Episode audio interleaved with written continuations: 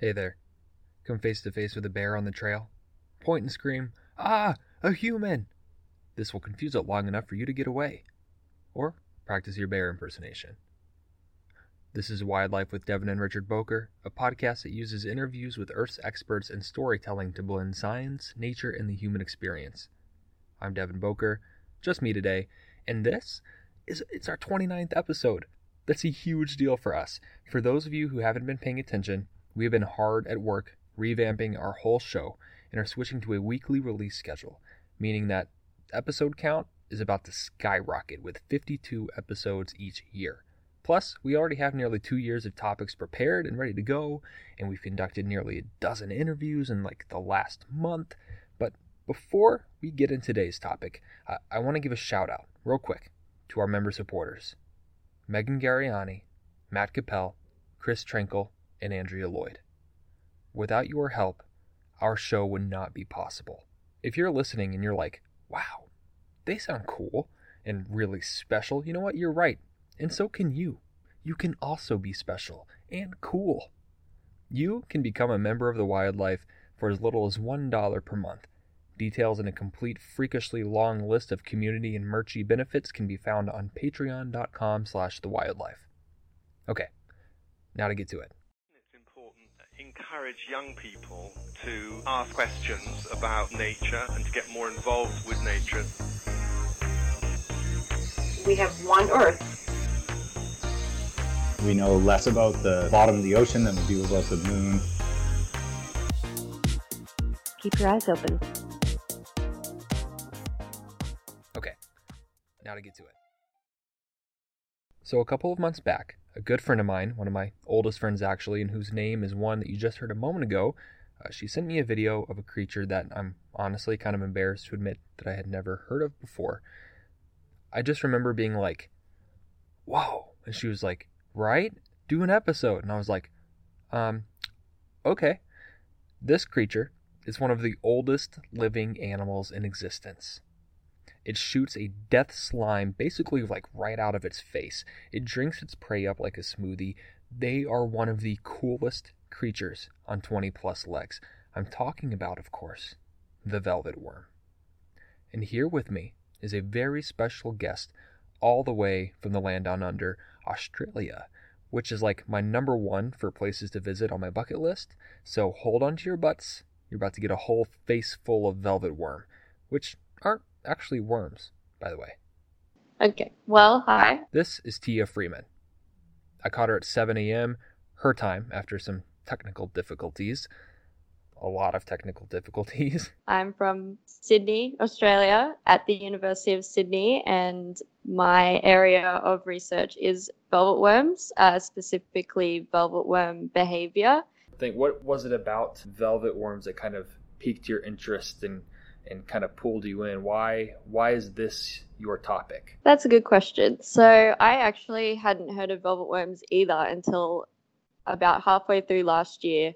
Um, I was volunteering in a lab doing bee research, actually identifying bees. So not velvet worms. okay.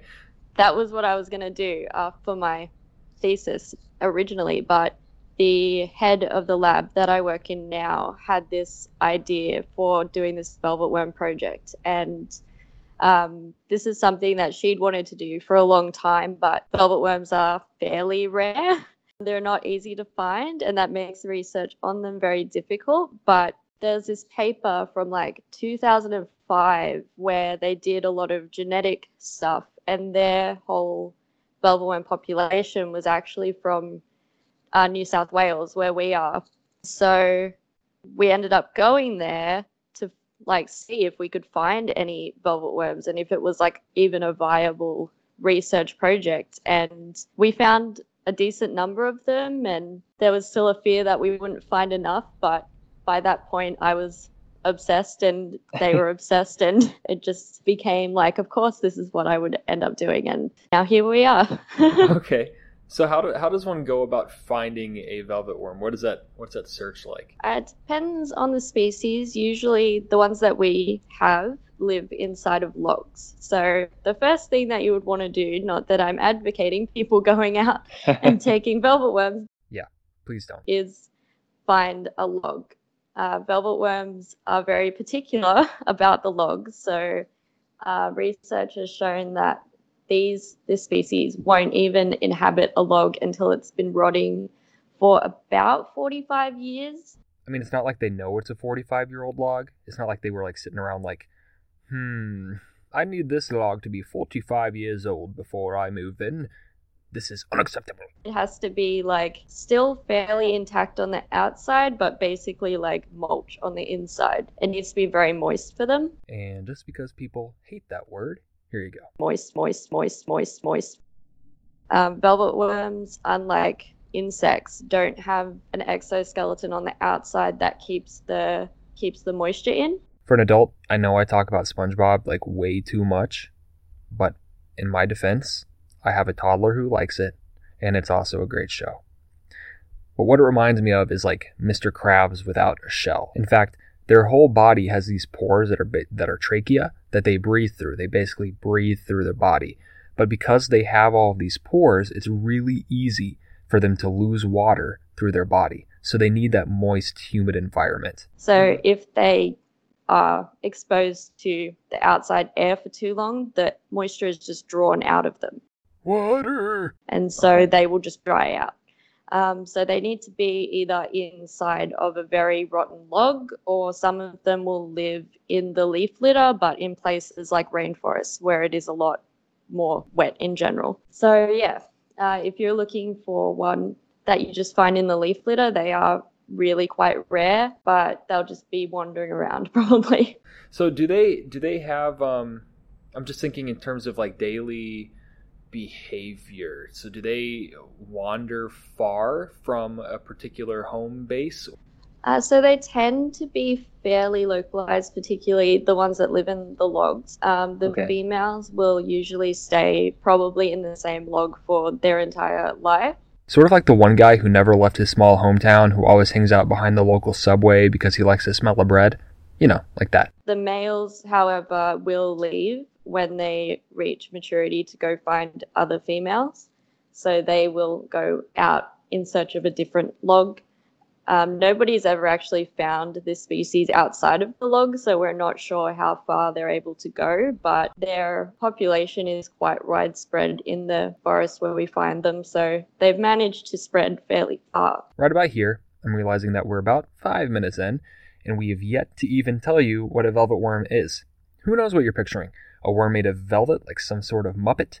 Are you picturing legs? You should be. They have a ton of legs and claws. They're retractable. It's super cool.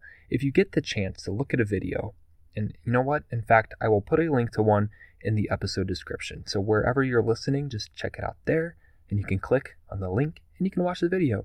But they move in this just absurd looking way, just this crazy steadiness. Their their legs, they here's the thing. They don't have bones. They're not vertebrates.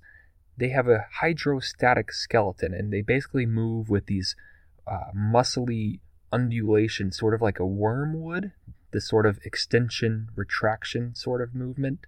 And their feet, they, they kind of look like a if a if a caterpillar was made out of a starfish. That's that's my best description. A caterpillar made out of starfish, like like some kind of weird Play-Doh experiment. Anyway, they're usually pretty inconspicuously colored, like only slightly better than a grout fit, but they can sometimes be colorful and have neat patterns. Nothing too fancy though. Not like argyle. Okay, back to it. Uh, so anyone anyone at this point is probably wondering then um, what what exactly is a velvet worm? I mean, I understand it's not a worm, right?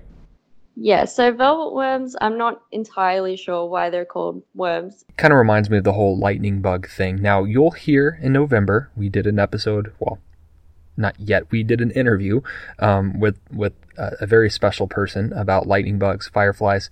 They're called lightning bugs, they're called fireflies, but they're not bugs and they're not flies. What's up with that? They have legs, um, 13 to 43 pairs of legs.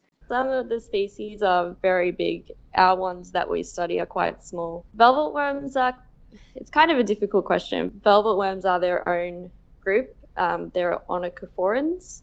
Onychophorans. It's a whole phylum. Quick aside from my aside. velvet worms are considered closely related to not only arthropoda, which are insects, crustaceans, meaning my Mr. Krabs naked analogy works, arachnids, and myriapods, but also to the phylum Tardigrada. If that sounds familiar, it should. Tardigrada, tardigrades. If, you, if you're a longtime listener, you know that I have a stuffed tardigrade named Tardy B. Anyway, how cool is that? And they are 500 million years old, is Oh, the oldest known velvet worm fossil. The Ordovician period began about 500 million years ago. It lasted for more than 60 million years. And you know the crazy thing here? Okay. Okay, okay, okay, okay. Here's the cool part. This period's name comes from an ancient Celtic tribe that lived in, guess what? Wales. The Ordovices. Why is that cool? Because the person I'm talking to is in New South Wales, Australia. What? What? Okay. And ended with the Ordovician Silurian extinction events about 443.8 million years ago, which wiped out 60% of marine genera. In fact, these species used to be marine species. Yeah, so they're very they're very old, and they have survived a very long time, and they haven't really changed much morphologically, which is why they're really interesting. There's actually a like a fossil that they found in China from 500 million years ago, and it's like nearly identical to modern day velvet worms, except that their old defense. For those of you who don't know velvet worms, what's interesting about them is that they can shoot slime out of their face. That's their prey catching mechanism. But 500 million years ago, they just had spikes coming out of their face. Oh, okay. Just casually. Yeah, just casually. Um, I like to say that it's like they've evolved from like like humans. They had like sharp, pointy things, and now they have projectile weapons. Ah, okay. Okay. And They they, kind got of beat us to the punch. Yeah. so how many how many species are there? Or is that kind of a tricky question? it's kind of a tricky question. Okay. Um, they're not very well identified at the Okay. moment. There is 700. Wow. but in the like with the species that we study it's like we call it a species but it's actually a series of different um, cryptic species which means that they've all sort of um, been genetically distinct and like isolated long enough that it's a group of different species it's just that they're Sure. close enough morphologically that it's hard to distinguish them I suppose when you don't wander far off from your log, it's easy to get a little isolated. yeah that's the that's the big thing and that's true of a lot of different um, velvet worm species so Let that be a lesson to us all. there's probably a lot more than we know about but 700 identified Um, how how big do these get? I mean, some of the pictures that I've seen, it's kind of hard to tell perspective wise, um, especially when you know a lot of the pictures are just kind of surrounded by dirt or mulch or that kind of thing. um so they're probably not as big as you think She's right. Up until this point, I've been thinking something more akin to like a salamander or something. our ones are really quite small like probably your standard caterpillar size if you're trying to Oh, think of a comparison Sure. Um, the ones that get up to like 43 legs, they Mhm. get relatively long, like maybe 15, 20 centimeters. Aha, so they can get big. So when talking science or anywhere other than the US, basically, we use the metric system. But since many of us Americans have no idea what these numbers mean, we're talking like six inches. Like half a sub. Or like about the size of a can of Red Bull. Um, Okay. But I'm not sure what the biggest species is. I looked it up. It's Peripatus solorzanoi. Solorzanoi. Solorzanoi. Sol- I'm not good at this. But anyway, it's the Solorzanos velvet worm. The largest female recorded was 22 centimeters. So for you Americans, just under 9 inches. Or like a large banana. Say what you will, other countries, but no one can beat the American ingenuity that is using any and all things to measure other than the metric system. Okay, so like was mentioned earlier, we're finally going to talk about the slime. Talk about bearing the lead, right? Sorry about that. But before that, a quick break. We'll be right back. Live in the Houston area? Check out Armand Bayou Nature Center, the largest urban wilderness preserve in the U.S. ABNC contains 2,500 acres of the natural wetlands, forest, prairie, and marsh habitats once abundant in the Houston and Galveston area. ABNC is home to over 370 species of birds, mammals, reptiles, and amphibians. Their mission? To preserve the habitats with which we've been entrusted and to provide opportunities for people to experience and understand the local ecosystem. Armand Bayou Nature Center is offering hike trails, exhibits, field trips, scout programs, birding, a historic farm, and fun for all. For more information, visit abnc.org. That's abnc.org. So even now, we're like not 100% sure about the mechanism that's happening, but essentially, the slime is it's mostly water, and the other component is protein. And when they shoot this slime out of their face and it hits Again, just casually. a poor unsuspecting insect that's walking by, um, there are sort of two things that happen. And one is that the proteins denature um, on contact with air, which causes them to harden. And also, as the prey struggles, that causes the water to evaporate out of the substance. And those two things combine to make quite a hard, sticky substance. And that is what traps the prey. Interesting. So it's sort of like, and I know that this is in no way how quicksand actually works, which I, I don't know about about you, but growing up, movies taught me that quicksand would be a much more relevant part of adult life, and I have yet to encounter any. Um, but you know, the idea is, you know, you struggle and it kind of just it gets harder to get out of. So so when the slime enters the air, it immediately begins to harden, and then when the victim of this face slime is struggling trying to get out, they're only helping it to harden even further. By Yeah, incor- Is it because they're incorporating air, kind of like uh, like if you're stirring something and you're making it foamy, uh, so like they're incorporating air into the slime, so that's what's helping it to firm up. Yeah, probably partially that and partially just drying the water out Sure. of the mixture. Um, Okay. Yeah, because the proteins are what make it hard, but the yeah the water causes the proteins to sort of be in a more um, dissolved sort of state, and so removing the the water helps as well. So how, if I were to be watching this, like how quickly would this unfold? Very quickly, um, they slime me all the time, and you don't really see it like it happens so quickly and it doesn't take long to harden like once the prey is hit it usually can't move anywhere like it, it's almost instant so Wow. yeah you really don't see it coming I ended up looking it up, and the numbers I found all ranged around 10 to 20 feet per second, which is like 13 miles an hour. So that whole spear to gun analogy totally holds up. And we've been saying face, me in particular. It's not technically the face, it's, it's kind of a part of what you might consider the face. For those of you who have seen Waterboy, it's kind of like when he says, What part? And she says, I guess the knee. It's, it's sort of that, that kind of thing. Um, the things that look like the two front legs are actually modified appendages that hold special glands. Um, they're more like Iron Man's repulsor cannons, and they're called oral tubes or oral papillae.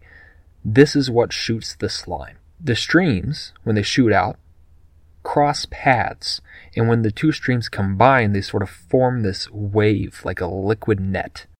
so these these things are just really cool to me. Um, do they uh, like in in terms of prey that they target? Is there anything that they prefer, or is there like what's the largest thing that they will try to slime? Of, of course, other than sliming you, but like you know, intentionally with like you know, aiming to eat it. yeah for Um, yeah Uh, so we feed them crickets here.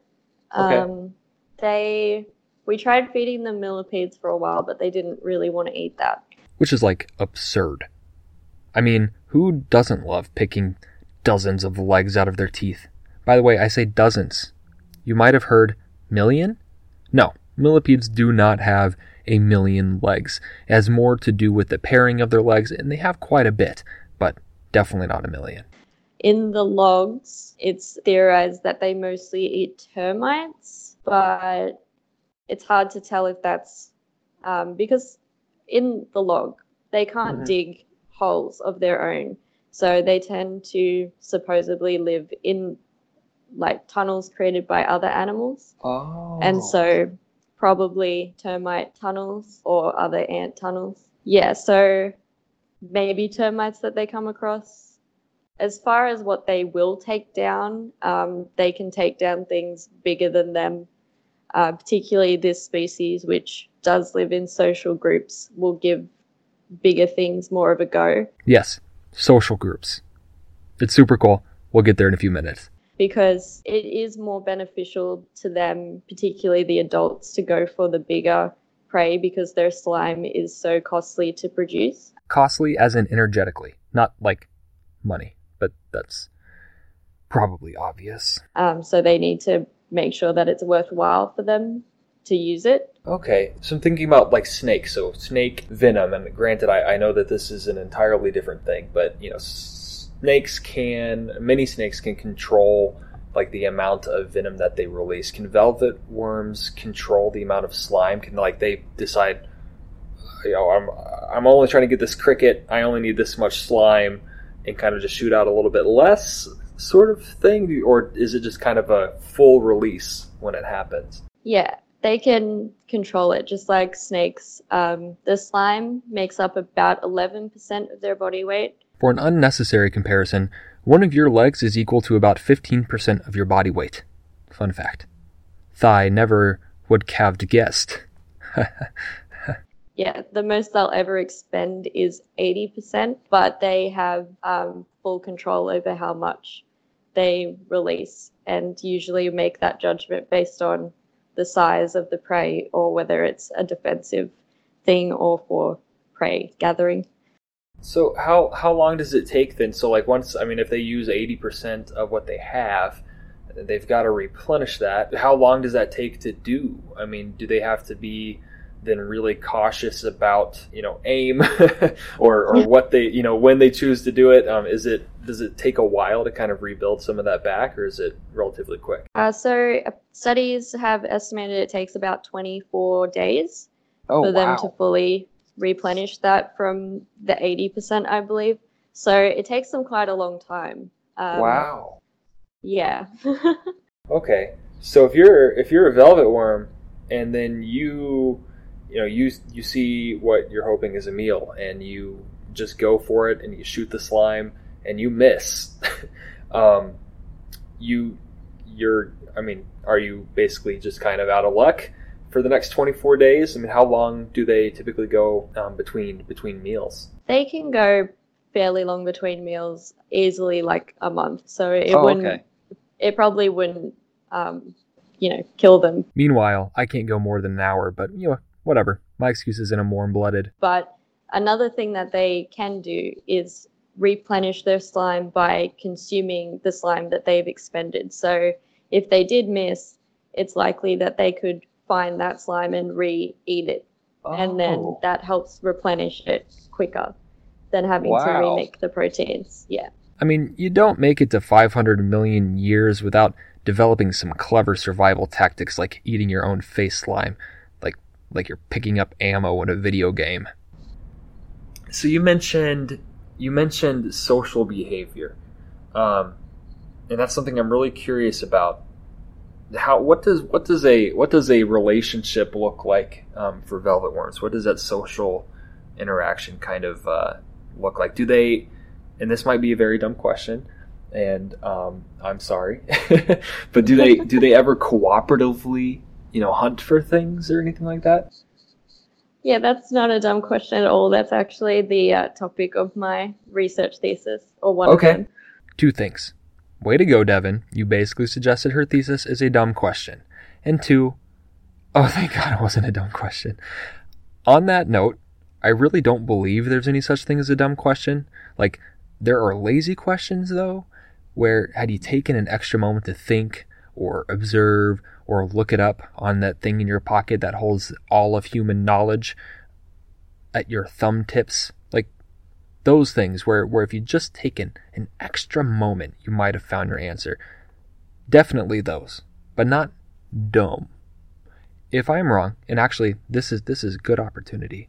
This is a good opportunity. If you think that you have a good dumb question, send it my way. Okay? Email it to us at hey.thewildlife at gmail.com. Message me on Insta at thewildlife.blog or at Devon the Nature Guy. Just get it to me somehow. I'm, I'm super curious about your good dumb questions. My philosophy is that the very asking of questions is like the antidote to dumb. Uh, so there was a paper that I mentioned in 2005 that proposed that they do hunt cooperatively, and we're trying to look a bit more into that and how true that is. Sure. It's kind of hard because when you think of things hunting, you probably think of like mammals, like big cats or something, you know. Yeah, sure. And the difficulty with velvet worms that people don't think about is that they can't really see. We have something in common. Their eyes are on top of their head pointing up. Oh. I redact that statement. Even then, their vision is incredibly limited. It's basically just like, is it dark or is there some light coming through? That's all they can differentiate. Okay. So, in terms of hunting together, that alone would make it a bit difficult. Also, with how they actually find the prey, I believe that some claims have been made that they can sense vibrations in the air and that's how they target their prey. Hmm. But particularly in this species, that doesn't seem to be the case. They like to actually touch it with their antennas. It's kind of like people who just can't bring themselves to shop on Amazon. I'm kind of one of those people. I have to go to the store and I have to touch it. I have to I have to feel it. I have to see it. I have to understand what it is I'm dealing with. I don't want to just order something from who knows where. so that they know like how big it is before they decide how much slime to expend on it. So they tend to just not to so much approach things, but to just wait until something comes close enough to them for them to sense it and to investigate. Um, they do tend to hang out in groups, so it is likely that in that sense, more than one may slime the prey. They tend to eat the food together, although there is a lot of fighting involved in that. Um, so definitely there is some element of cooperation. Okay, okay, okay. So if they can't see or anything, then it really is. Um, how, how do they aim? I mean, is it just that they're so close up that they're right up on it enough to be able to touch it that they can just kind of just. Yeah, usually they're pretty close. Sometimes I think in particularly in close range they can sense some movement and vibration and so that can help Okay. particularly because they're fairly small and if their prey is fairly big it gives them quite a, a large target but yeah usually they're just pretty pretty close So one thing I, I meant to ask and I and I didn't for some reason. Um, where uh, obviously there are some in Australia.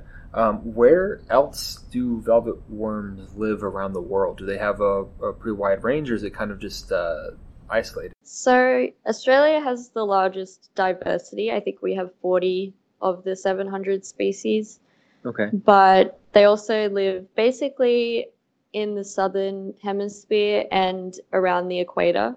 So they don't go very far into the northern hemisphere, but Okay. most places like in the southern hemisphere or around the equator will have velvet worm populations.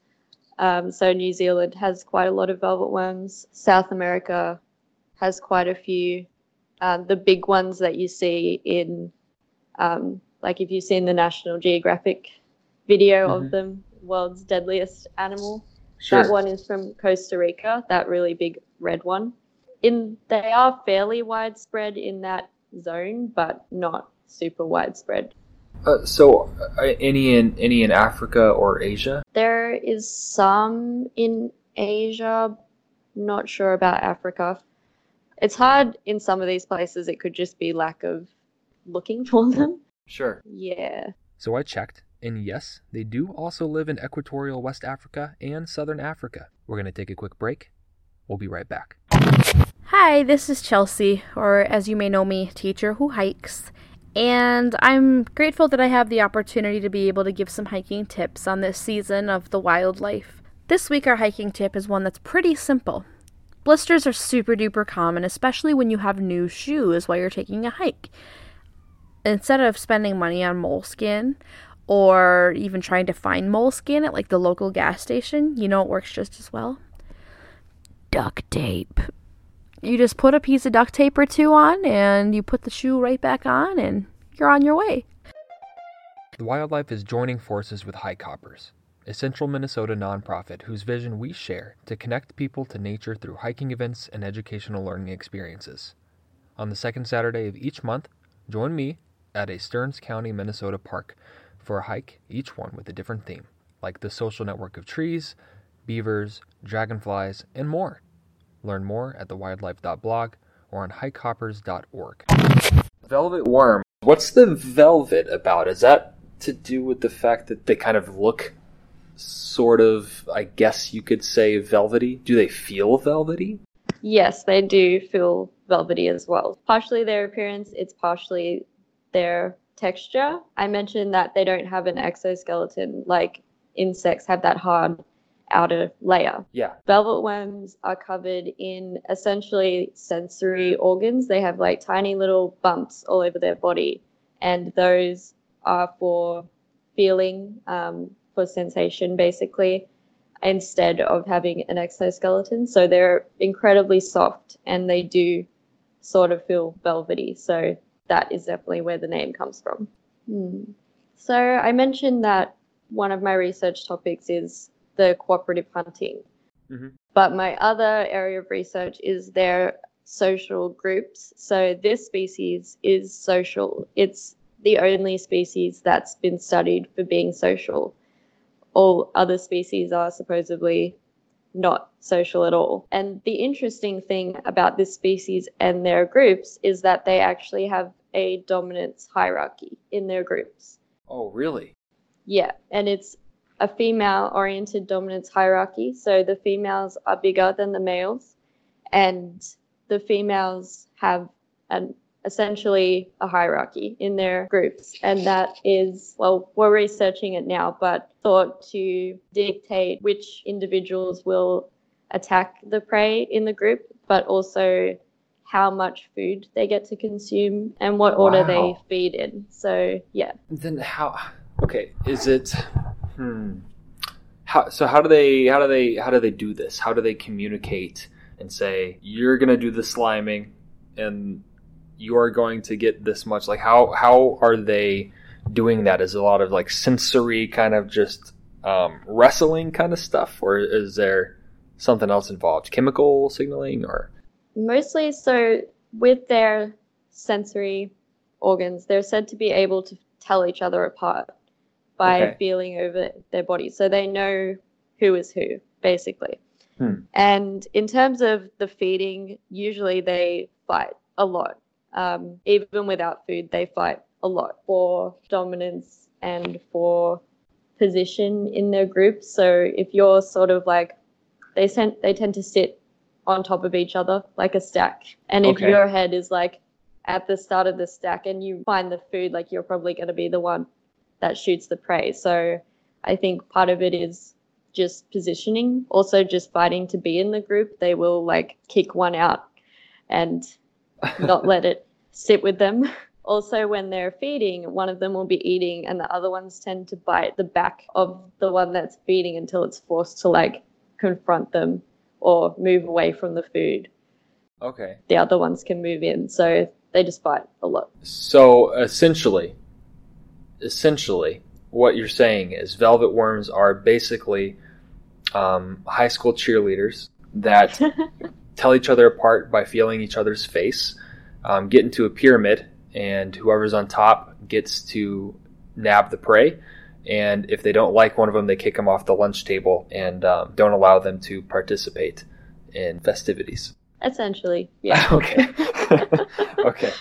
One interest, other interesting thing about how they eat is that they actually have a type of venom as well. Oh, really? Yeah, so like spiders, their saliva is injected into the prey and they it dissolves the prey from the inside. If you are wondering how we're just now getting to this shockingly cool revelation, imagine how I felt that we almost missed this. I mean, how cool is that? It's like a giant water bug. We've talked about those previously. Um, the the saliva breaks it down to make it into a delicious smoothie. Oh, that is so cool. Yeah, so they like they drink the remaining dissolved liquid. Very, very cool. So it makes like a it's like a little smoothie and it comes in a to go cup. Um, yeah, we call them the cricket smoothies. Cricket smoothies.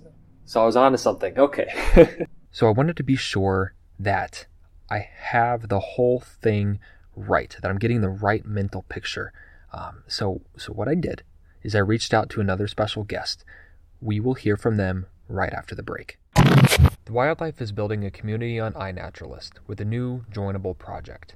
Connect with a community of over 750,000 scientists and naturalists who can help you learn more about nature and help confirm identifications. By recording and sharing your observations, you help to create quality research data for scientists working to better understand and protect nature.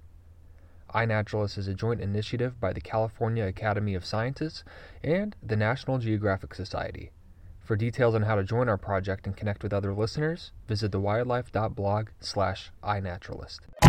Just before the break, I was talking about how I wanted to be sure that I was getting things right and truly understanding the life of a velvet worm. So I put out some feelers, kind of like a velvet worm would, and got a hold of a very special guest who is here today to share a short story that might help put things in perspective. When most people think of Australia, their mind conjures up images of a mad Maxian landscape, bright red sand blemished with gray green freckles of saltbrush. Standing tall, in a rigid defiance, the occasional gum or eucalyptus serves as safe haven for koalas and kookaburras under a big hard sun. Maybe they think of the Great Barrier Reef, or, depending on their exposure to pop culture, kangaroos named Jack, crocodile hunters in Dundee's, and P. Sherman 42, Wallaby Way, Sydney. Me, I think of life. I think of lush green eucalypt forest where trees stand like spires piercing through the thick, tropical air. I think of cushions of moss blanketed by aromatic leaves. I think of my home. It's a beautiful place, though I don't go out much. Our house sits in a clearing. It has for about 40 years. The old tenants made a lot of renovations, adding in tons of new hallways and crawl spaces. We rent out some space.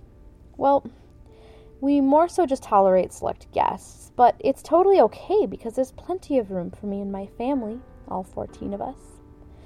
My second cousin and his family live nearby. Idiots. A few weeks back, we crossed paths with one of them while out for an evening snack run and laid a beat down like you wouldn't believe. They're total jerks. Like, seriously. I hate them. I just want to spit in their stupid faces. Anyway, where was I? Um, the house. The roof is covered in moss, and the walls grow softer by the week. The whole place is just rotting away. It's perfect. I couldn't ask for a better log. My youngest brother, Rolly, won't get off my back, but that's just because he knows I'm the one in charge around here. Robbie and Charlie, they never seem to get the message, or at least they always seem to need a reminder. Our relationship is one built on fear and respect, really. I chase, they run. If I catch them, they're gonna get bit. I don't necessarily want to. I mean, I'm not heartless. Heck, I never even wanted to be in charge. My mom, her name was Bonnie. She died a year ago. I'll never forget that terrible moment. We were asleep when there was a sudden thud on the roof. It got closer, this pounding. I've never felt anything like it. We scrambled deeper into the hallways and crawlways. Somehow the sun found its way in through the roof. We were all so scared I didn't know what to do. Then everything fell still. I scrambled through the group, reading their bodies like braille and picking up whatever signals I could. I found all but one my mother was gone. The whole group was in shambles, needed a leader. Everybody came to me for stroking my back with their antennae. It wasn't the consoling kind of back rub, it was more inquisitive. I remember my aunt insisting that she was the largest and therefore leader was her rightful place. She wouldn't settle until everyone had checked thoroughly. But here we are, so you know how that turns out. After that, everything changed. Folks paired off to form what we call aggregates. There's Paul and I, my aunt and uncle, two of my sisters, and then all of my annoying brothers. Life around here is pretty simple. Like I said before, we don't get out much, but when we do, it's usually to get some grub, and we never go out during the day. I still remember our first hunt after my mom passed. I didn't know how to lead. I I remember sitting in my chamber when Paul came in, his long body bending around the quarter, chest slightly raised. I couldn't see him, but I could feel him like the energy around me it just changed. You okay? He asked. I'm fine. Well, he said, it rained all day. The sun's going down, and it's been a few weeks since we all had a good meal. What do you say? I was nervous, reluctant, but my family needed me. They needed a leader. You know those scenes out of movies where a group of friends walks into a room in slow motion and they're feeling themselves and flipping their hair and it's oh it's just awesome. I've never seen it, but I know a cockatoo who has seen that before through some human's window, and he said that is that's what we look like when we're on the prowl. He also says that I look like a dismembered starfish arm, but we glide along the forest floor with the same focus and control of a leopard. Our steady strut is the envy of nature documentarians around the globe. We bend around branches and silently move along the beds of moss on the pads of our feet, only retracting our claws when we need to get a grip. We keep our chest raised with the confidence of a croc as we stay in tune with every micrometer of our bodies, waiting to see the slightest variation in vibration or wind current to clue us in on the location of our month's meal. A millipede wraps its body in a corkscrew around a fallen branch an ant's length away from me. This is my shot, my moment. It brushes my antenna. I race up undetected, steady my aim, and release. Two streams unleash in full force, crossing paths, and in their collision forming a wave of which there is no escape. My slime begins to harden as soon as it's left. The cricket, easily twice my size, struggles to break free. It's useless. The more he struggles, the more trap serves its purpose. A moment has passed, the millipede growing weaker by the second, and I'm just sitting there, fully expecting, hoping that my mother will brush my side as she goes in for the kill. She always ate first. The leader always does. But she never comes. I make my move, feeling for a joint or some other weak point in the millipede's armor plating. I find it and hone in. With a dagger like Pierce, I inject my saliva into the now lifeless body of the millipede, which immediately begins its work of digesting its meat, allowing me to enjoy my dinner as a smoothie. While I wait, I quickly locate my slime and begin to eat whatever of it that I can. No one, especially the leader, can afford to go slimeless. I return to the site of the fatal wound, form a seal around the opening, and enjoy my feast. Over the next hour, that's what I do. My aunts and sisters circle nearby, waiting for their turn. My brothers stay way back. They know better, besides, they'll get their turn.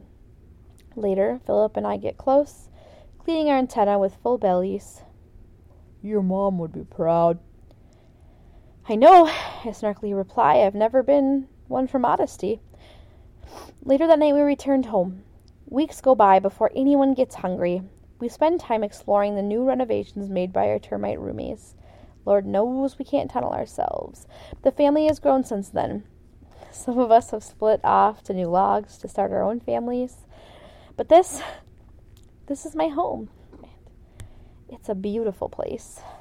Wow, that was that that was a really really moving story. I, Thank I just you. have to say. Thank you. A huge thanks to Velma the Velvet Worm She currently lives with her very large family in a log in New South Wales, Australia, where she has been the highly successful matriarch for about three years now. We wish her the best of luck in a long, healthy life. May her aim stay true. And also, a huge thanks to our very special guest, Tia Freeman. I want to extend a bonus thanks for the idea of Velvet Worm motivational posters for my classroom. It's genius. You can find her on Twitter and Instagram at the Aus Biologist. Aus as in A U S, like the first three letters of Australia. There's so much that we just couldn't quite get to. For one, velvet worms have incredibly interesting sex lives with really weird adaptations and behaviors and forms of birth. Like, some give live birth. It's nuts. They also have an incredible evolutionary history. Both topics will definitely warrant a return at a later point, but here's the crazy thing. Even with all we do know, there's so much that we don't. Their cryptic, nocturnal, near agoraphobic lifestyles and rarity make them kind of difficult to find, let alone study. In terms of conservation, it's largely an unknown. Very few species have been evaluated, and those that have are nearly all labeled as near threatened or vulnerable. Human industry, slash and burn agriculture, deforestation, and habitat fragmentation are surely having an impact on velvet worm species and are a major concern, but unfortunately, it's difficult to determine just how large. Some parts of the world prevent export and collection, but the only place in the world with explicit protections is Tasmania. My hope in doing this episode is to spark some interest, maybe even a passion or a career in velvet worm research for some listener out there. Even if you just casually mention them over coffee or next time you're hot gluing during craft night with the besties, the more people know about science and nature, the better off we and our fellow earthlings will be. The time for conservation and change is now. There isn't any time to waste, so get out there and geek out. Next time on The Wildlife, we talk to Dr. Kabir Peay and Dr. Tom Volk about mushrooms, wood wide webs, and the fungus among us. Thank you so much for listening.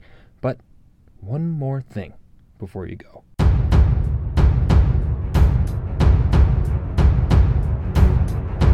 And now, it is time for Animal Sound of the Week. In the past, we've always done Animal Sound of the Week. The funny thing is, is a lot of our episodes were once a month or every couple of months or kind of intermittent.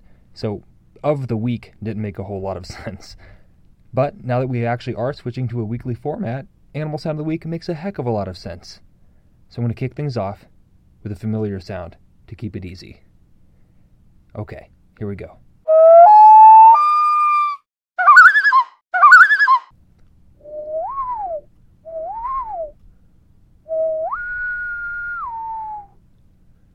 Okay, hopefully that was somewhat recognizable. You can submit your guesses for Animal Sound of the Week uh, by messaging us on Instagram at either at thewildlife.blog or Devon the Nature Guy, or by emailing us at hey.thewildlife at gmail.com, or by using the hashtag Animal Sound of the Week on any social media accounts. Remember, if you're right, one of you will be selected to win a prize. Maybe not a great prize, but a prize nonetheless. Also, one last thing. I promise, last thing before we go. We are starting something new, and that is each month we are picking either a different conservation fund, a nonprofit, a research project, something like that, uh, to share some funds with. 5% of what we earn on Patreon. This month, that 5% is going to Armand Bayou Nature Center. You heard about them earlier in the episode. Um, that's where I got my start as an outdoor educator and as a naturalist and so they are the first recipient of that 5%. Check them out at abnc.org. The Wildlife is listener and reader supported. Visit patreon.com forward slash the wildlife to become a member or join one of our exclusive clubs for as little as $1 per month. Questions, concerns, or corrections? Contact us at hey.thewildlife at gmail.com. Craving more content? Check out the complimentary blog post to this episode, including a complete list of sources and a whole lot more at thewildlife.blog.